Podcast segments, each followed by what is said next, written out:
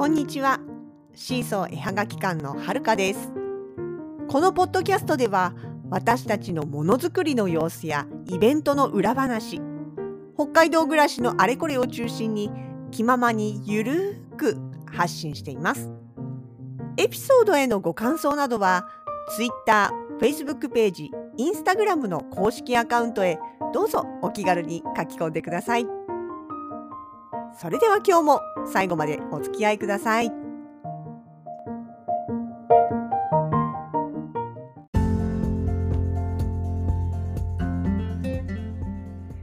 2022年3月の24日金曜日すっかり間が空いてしまっておりますが先週の金曜日から、えー、土日月火曜日まで珍しく4泊5日ということで私あの実家の方にね遊びに行っていたんですけれどもまあちょっとそのエピソードはいっぱいお話ししたいことあるので後回しえ今日はですねその後こちらに帰ってきた直後にですねえ逆に向こうの友人がこちらに遊びに来るということがありまして夜ご飯を食べに行ったんですね。でねその彼女から彼女は、え高校時代の友人で、まあ、そうですね、仮に H ちゃんとしましょうか。はーちゃんにしとこうかな。そう。で、え彼女が連絡をしてきたのが3月に入ってからだったと思うんですよね。あ、いや、もしかしたら2月の末だったか。でも、割と直近だったんです。突然、あのー、遊びに行こうと思うんだけど、もしこの期間行くとしたらどっかで会うことできるみたいな連絡をもらっていやいやもうそれはいつでも行くよ合わせるよどの日がいいみたいな話でね決まったんです。彼女はね、えーと、昔から横浜市内に住んでいて今も、えー、ご結婚されて、えー、ご主人とお子さんと一緒に、えー、実家の近くのところに住んでるんですね。でえっ、とねそうでじゃあ彼女、まあ、実際にじゃあどうする？って話になった時にね。いやあのジンギスカン食べてみたいんだけれどもジンギスカン屋さんってちょっとなんか1人で入るのは抵抗があるから一緒に付き合ってみたいな話だったんですね。いいよいいよってそうだよね。北海道といえばジンギスカンだよね。生ラム食べてほしいよみたいな感じで。まあ私あんまりあの店詳しくないグルメじゃないんでね店詳しくないんですけれども。な周りに詳しい人もいますし、とりあえずすすきの近辺行けばいっぱいあるんでね、まあ、その辺ちょっと選びチョイスして、じゃあこの店に行こうかっていう話でね、えー、夕方落ち合って一緒にお店に行ってきました。でね、まあ、あの、鉄板囲んでさ、一緒に焼き焼きしながらいろんな話をしてたんですけれども、そもそもなんでその彼女がね、あの、突然こっちに遊びに、しかも、あの、自分一人でね、遊びに来ることになったのかっていうことを聞いたら、でなんかもうとにかくあのちょっと現実逃避したくなったと。あなんかどっかで羽を伸ばしたいなっていやね彼女もすごく忙しい人なんですよね。お仕事は本屋さんなんですけれどもあのまあ、ご親族の方がもともと始めたお店とはいえ、もう今実質的にはほぼほぼ役員の形でお仕事をされてますからね。もうそんなんで、なかなか、こうね、休みらしい休みも取れないというか、振り回されてというか、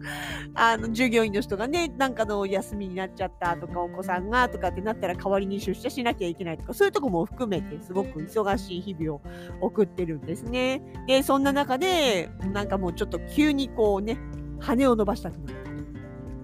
まあとね、なんかもうちょっと現実的なところで、なんかね、あの半額チケットとかねあった航空券の半額チケットみたいなのの期限が迫ってたとかっていうこともあるみたいなんですけどもねまあそれででどっか目的あるのって行きたいとこあるのって聞いたらもう食い倒れツアーだと。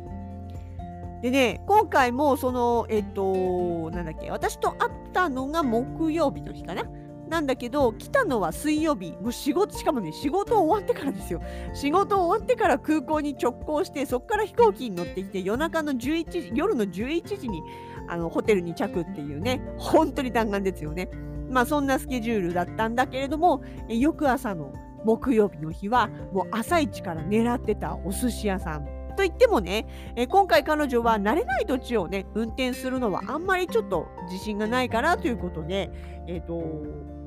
レンタレンタカーはしないで公共交通機関でね移動していたんですよ。なので、まあ、郊外型の店舗には行けない。で寿司屋さんね回転寿司どこ行くことにしたの？って言ったらあの駅前のねエスタの中にある根室花丸？だったかな？っていうところだって言ってあそうなんだって私個人的にはトリトンとかおすすめなんだけどねっていう話を私がしたらいやトリトンもね考えたんだけどそれこそ本当にあの駅近ないんですよ。大体ね、車、駐車場がちゃんとあって、車で行ける範囲っていうところが多い。確かにそうなんですよね。だもんで、彼女はまあ、今回ちょっとトリトンの方はやめて、そのエスタ、駅ビルの中にある店舗を選んだという話だったんですね。で、しかも朝一から。だから朝一だってビルそんな早くからやってないでしょって言ったら、いや一応ね、10時からビルは開くんですって。で、いや、そう、開く、確かに開くんですけど。で、お店の方が、えー、営業が11時から。でも、10時にあのビル自体が開いたら、お店の前までは行ける。で、行くと整理券配ってるんですって。ちなみに木曜日平日ですよ。祝日じゃなくて普通の平日なんだけども、まあ、それでね、あの、お店に行って、まず一番に真っ先に行って、整理券をもらって、でももうその時点で整理券41番だったんですって。すごいですよね。で、整理券もらったから一回ちょっとその場を離れてでお店のスタートが11時だから11時ぐらいにもう一回お店に戻ったと。で、えーと、最初にドバッとお店に入れる座席の数は31人だったらしいんですよ。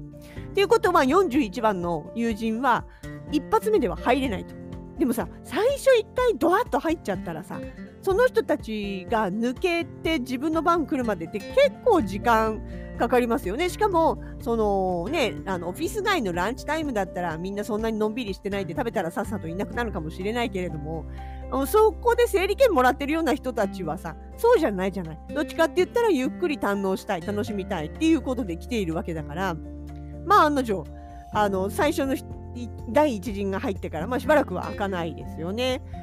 で、待って、で、ようやくぼちぼち開き始めたところであの入れた。って言ってね。だからビルが開いたのが10時でお店スタートが11時で自分が入れたのは11時45分ぐらいっていうからねもう2時間まで行かないけど相当そのお寿司のために待ったというねでもやっぱ人気あるんですね私もほらそういう狙い方をして行ったことがないから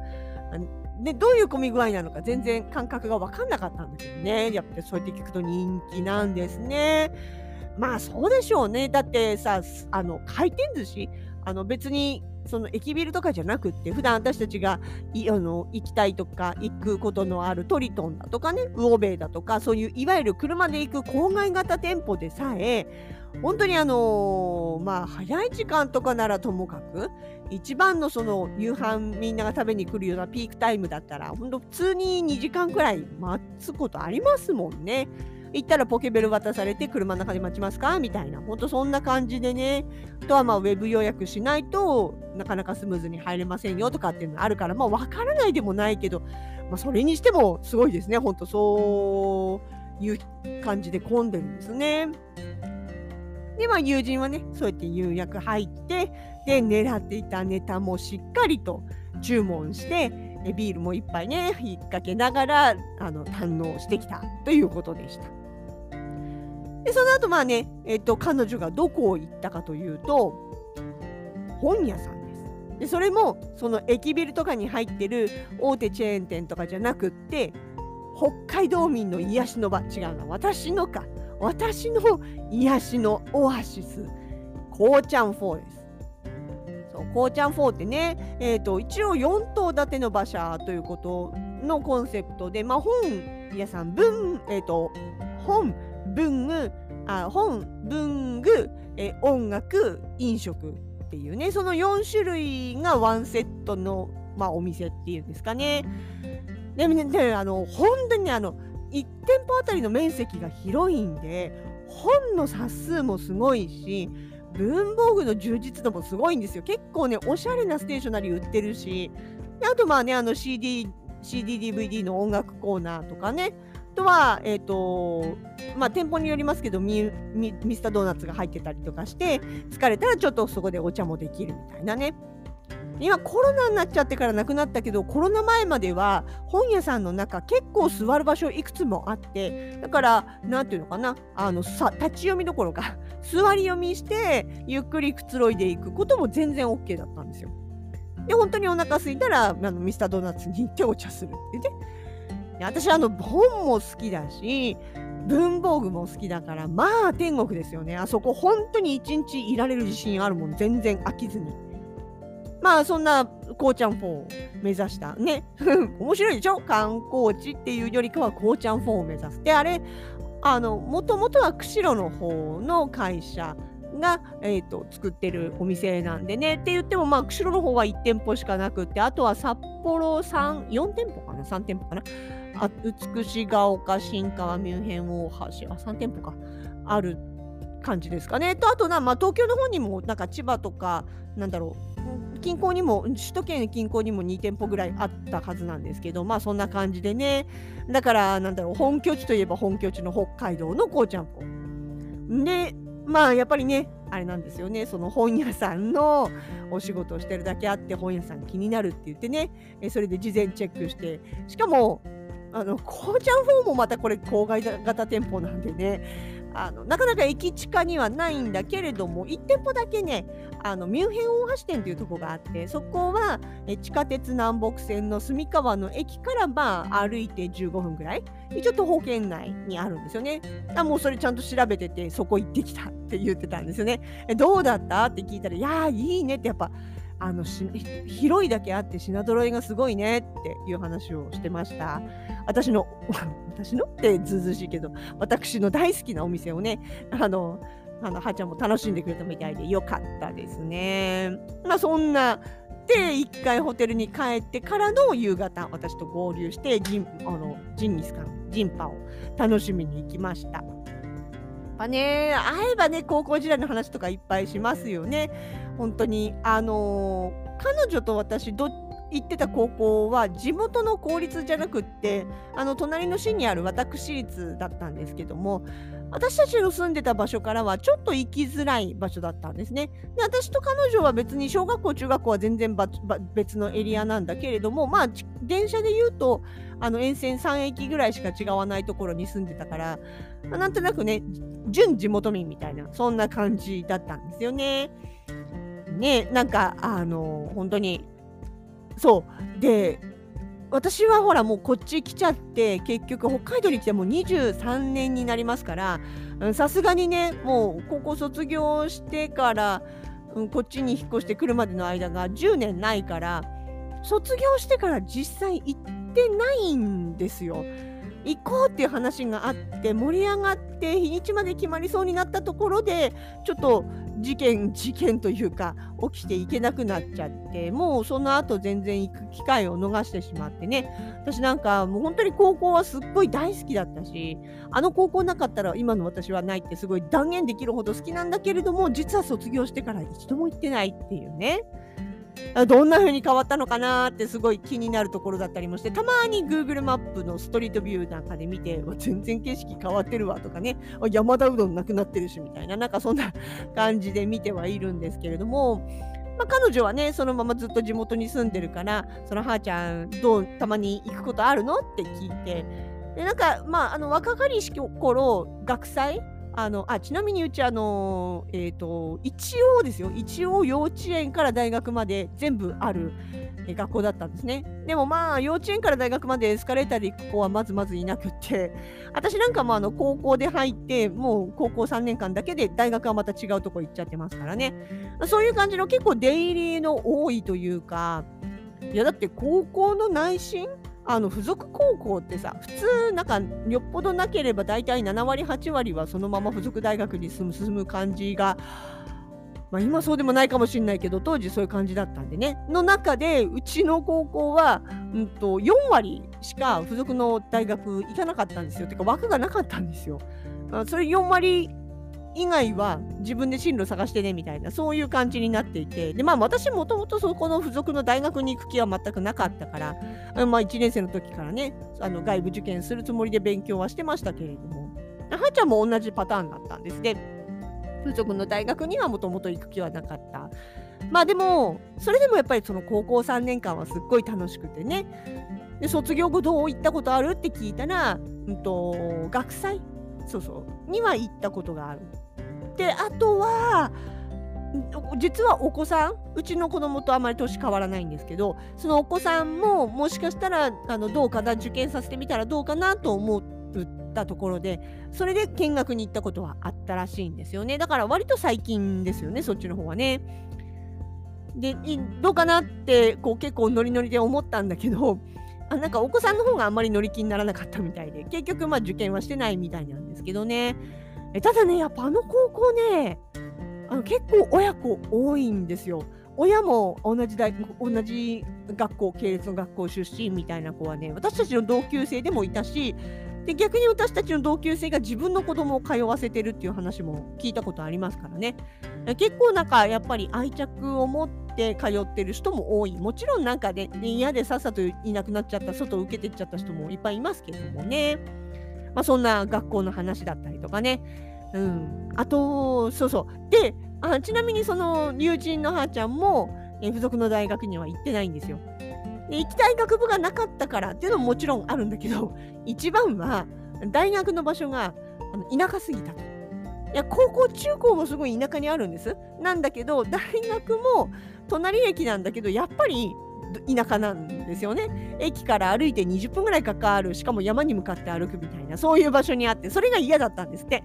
知らなかったんだけどね、この間それこそ初めて聞いたんだけど、そう、あのそういう通うのが嫌で、なんとしても渋谷のね、駅を通って、え学校に行くルートを取る位置にある学校に行きたいと。要は渋谷で遊びたかったんですよ。あのね、あのちなみにうちらの時ってねあの女子高生がもてはやされる前夜だったんですよ。私たちが中学生高校生の時っていうのは女子大生がモテてたんですよね。女子大生が流行の最先端で私たちも大学生になったらあんな感じでこうねあの花にあの一番こう花形的な感じになるのかなって思ってたらちょうど時代がすれ違っちゃって私たち高校の時に対してもてはやされなかったくせに大学入ったら女子高生がもてはやされちゃって、あね、こうね、ちょうどすれ違っちゃったね。まあまあ、そんな関係ないんだけどさ。それで、そう、それで結局、友達は、その、どうしても渋谷で、あの、学生生活を謳歌したい。そういう理由で、え地元の自分の家から渋谷を通って行ける学校に進学。実際にそれを狙って進学しちゃったからすごいですよね。っていうことだったらしいんですよ。初めて知ったよ、本当に。まあね、そんな、なんていうのかな、破天荒だというかね、すっごい面白い人で、私も本当ね、あの、高校時代からずっと仲良くさせてもらって、まあもちろんね、間どうしても離れてた時は、そんなに連絡頻繁取らない時期もあったけれどもね、でもそういうのと、いや、すごいよね、そういうの飛び越えてさ、えだってもう大学卒業して何年さね、30年近あ、じゃあ高校卒業か、高校卒業して30、年まではいかないけどっていうぐらい間空いてるけれども、で、そして間ね、あその間の期間、こうしばらく連絡なんか取ってない時があったとしても、久々に思い出せば、すぐこうね、あの昔みたいに喋れるっていうのがね、やっぱり友達っていいなって思うし、あの頃の友達はすごく大事だなって、改めてなんかすごい楽しかったですよね。んとそんな感じでね、もうジンギスカン焼き焼きしながらあっという間に時間経ちました。その後ね、パフェ食べたいって言うんで、じゃあどうしようかってお店変えてちょっと締めパフェまで食べてきたぐらいにしてね、すごい。そんな、あの、本当に、まあなん、夕方の何時間かですけど、非常に濃く面白い時間を過ごしてきました。まあ本当でもさ、私が北海道に来たことも知っていて、ね、北海道に行くよってなったらね、ちょっと行くんだけどって声かけてくれてね、あの、会おうよって言ってくれる人がいるっていうのがやっぱ嬉しいですよね。やっぱ年に1回ぐらいそういう人がいるか毎年でもないか。でもなんかなんだかんだ年に1回2回くらいはそんな感じで声かけてくれる人がいてね一緒にご飯行けたりとかしてね本当にあのありがたいし嬉しいなと思っております。次誰遊びに来てくれるかな。いやいや。自分も声かけろよ。はいって感じでございました。まあそれでねあの私も横浜行ってパワーチャージ遊び倒してきて 遊び倒したっていうかまあそうでもないんだけどプラス友達が来てくれてもう本当になんかすっごい濃い1週間そしてなんかちょっと過去への旅をしたような気分のある1週間でございました。もうそこでエネルギーチャージしましてですねえ実は明日25日とあさって26日の土日久しぶりに対面販売でございます。えっ、ー、とね、イベントじゃないの。久しぶりにね、単独出店なんですよ。場所をお借りしての。もうそれって、うん、まあ似たようなもので言えば、それこそあのね、JR のステラプレイスの時にハンズビーに行ってたことぐらいかなっていうぐらいなんですっごい久しぶりなんですけどね。まあ、今回は白い恋人パークさんですね。いつも2階のスペースに出てることが多いんですが、今回は1階の階段脇のスペースのところ、広い横長のスペース、ドーンと私たちだけで独占いたします。えっ、ー、とね、朝お店が開いてから設営するっていうね、非常にハードな感じなんですけど、ちょっと頑張って行っていきたいと思いますので、もしよかったら遊びに来てください。えー、頑張って、えー、たくさん食い倒れてきたしね、ちょっとね、ここらでね、エネルギー使わないと身になっちゃいますからね。まあそんなことも兼ねて頑張っていきたいと思います。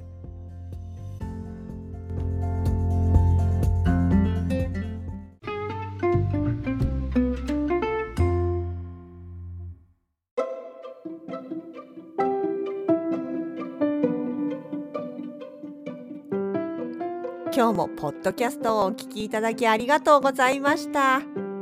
シーソーのラジログでは皆さんからのご感想やこれってどう思う？こんな話を聞いてみたいなどをお待ちしております。各 SNS へのコメントメールダイレクトメッセージなどでお気軽に声かけてくださいね。それではまた次回に。お相手はシーソー絵はがき館のはるかでした。